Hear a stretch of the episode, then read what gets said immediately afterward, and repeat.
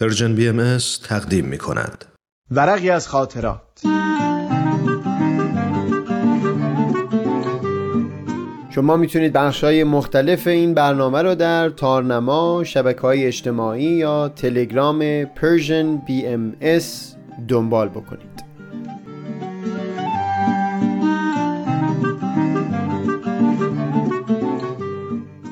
این ورق هدیه ای از جنس درد.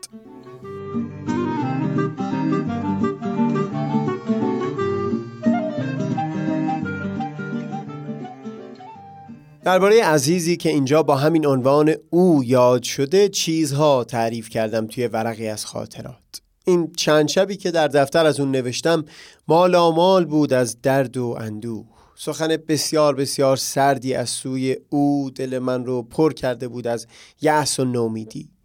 همون شب توی دفتر حرف تولستوی در رمان آنا کارنینا رو می نوشتم.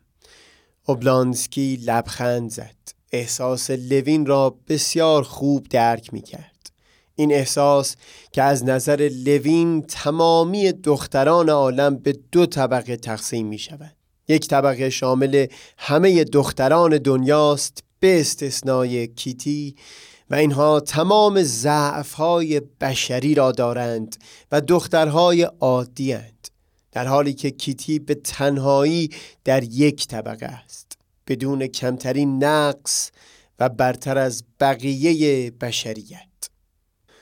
این احساس رو من ده چندان بیشتر از اوبلانسکی لمس می کردم چرا که در درون خودم به خوبی می دیدم که هر زیبایی هر سخن مثبتی که دهان نفر درباره من بر زبون آورده بودن هیچ یک از اونها در برابر اون سخن سرد او تاب نمی آورد در دفترم از این می نوشتم که اگر صدها نفر نعمت آری گفتن به زندگی رو به من هدیه کردن همون یک نه به زندگی که از سوی او می آمد کافی بود تا همه شور و شوق و خوشی رو در جرفای جان من بمیرانه.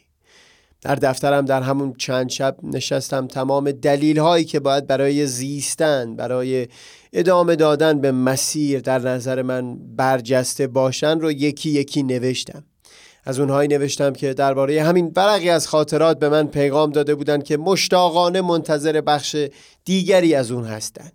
از خود همین برقی از خاطرات نوشتم و اینکه می‌تونم اینجا با هزاران هزار کس از اون شوقی که من رو بر سر وجد آورده بگم. از اون رنج ها که جان من رو به درد آورده حرف ها بزنم. به این امید که یک جایی از این عالم خاکی یکی باشه که حال من رو به خوبی فهم بکنه. که دست کم چند نفری بعد از شنیدن با خودشون نگن آخه این هم شد درد. یا درباره اون شور و شعف ها نگن این هم عجب دل خوشی داره.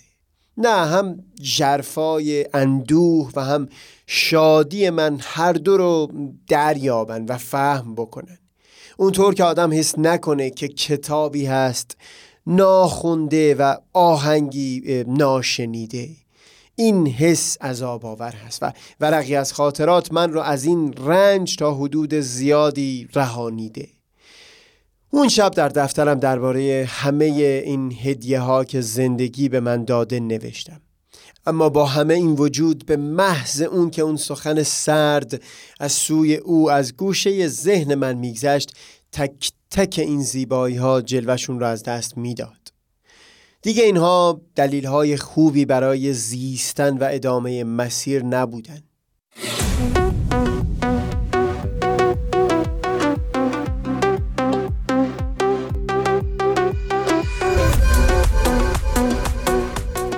زیاد نوشتم اون شب درباره ده ها شخص. سعی داشتم یک جوری خاطر خودم رو با یک گونه تبیینی از زندگی آرام نگه بدارم.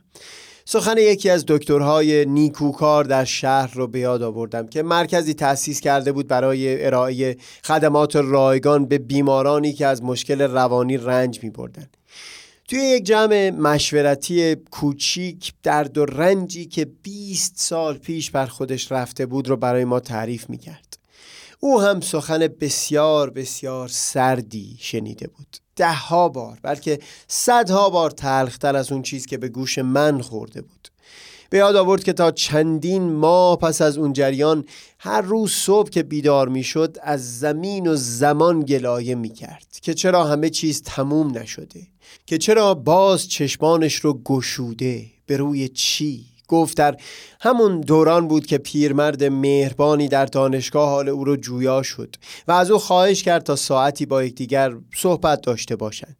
صحبت ها ادامه یافت. شوری که در وجود پیرمرد بود و هم خلوصی که در مهربانی او لمس می‌شد امید تازه‌ای در دل این دانشجوی دوران دکترا پدید آورد.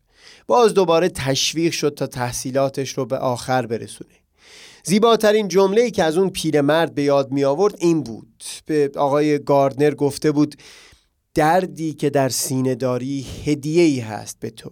اگر این درد نبود تو حال بیمارانی که قصد داری درمانشون بکنی رو فهم نمی کردی این درد پلی هست تا تو رو به دل اون انسان ها پیوند بده. قدر این درد رو بدون. رنج و اندوه و درد از دل گاردنر رخت نبسته بود اما یک تفسیر یک تبیین و خانشی از اون به دست آورده بود که می‌تونست در زندگی خودش معنایی برای اون فهم بکنه. اون شب من به یاد اون شاهکار معروف احمد شاملو افتادم. من درد مشترکم مرا فریاد کن. من سهیل مثل گاردنر دکتر نیستم تا اون درد بخواد مرا با بیمارانی که به من مراجعه می‌کنن پیوند بده. اما دیدم حقیقتا از راه اون درد من با ده ها نفر از کسانی که می‌دونستم از اندوهی رنج می‌برن پیوند یافته بودم. حتی در خصوص بسیاری با خودم گفتم منی که این همه نعمتها و هدیه ها رو تونستم در دفترم بشمارم اینطور رنج می‌کشم. دیگه اون فلان کس و بهمان کس که از بسیاری از این هدیه ها محرومن در چه حالی هستن. اونا دیگه چه زجری می‌کشن. اگر برای اونها دلیلی برای آری گفتن به زندگی باقی مونده و همچنان زیستن رو ادامه دادن تردیدی نیست که برای توی سهل هم باید دلیل ها باشه. همون چند شب پیغام های مفصلی برای چندین نفر اونها نوشتم. واضحه که شایسته نبود بخوام درباره این احساس با اونها چیزی بگم. اما سخنهای نرم فراوان گفتم. آخر شب در دفترم از این می نوشتم که شاید بزرگترین دلیل برای آری گفتن به زندگی همین پیغام هایی باشه که برای این افراد نوشتی و دل اونها رو به انسانیت قدری گرم تر کردی. اون شب احساسم اون بود که درد ژرفی هست در جان همه ما و روشنایی اگر هست تنها اونه که یکی دستی به همدردی بر شانه اون دیگری می‌زنه گمان نمی کنم زندگی جز این چیزی باشه.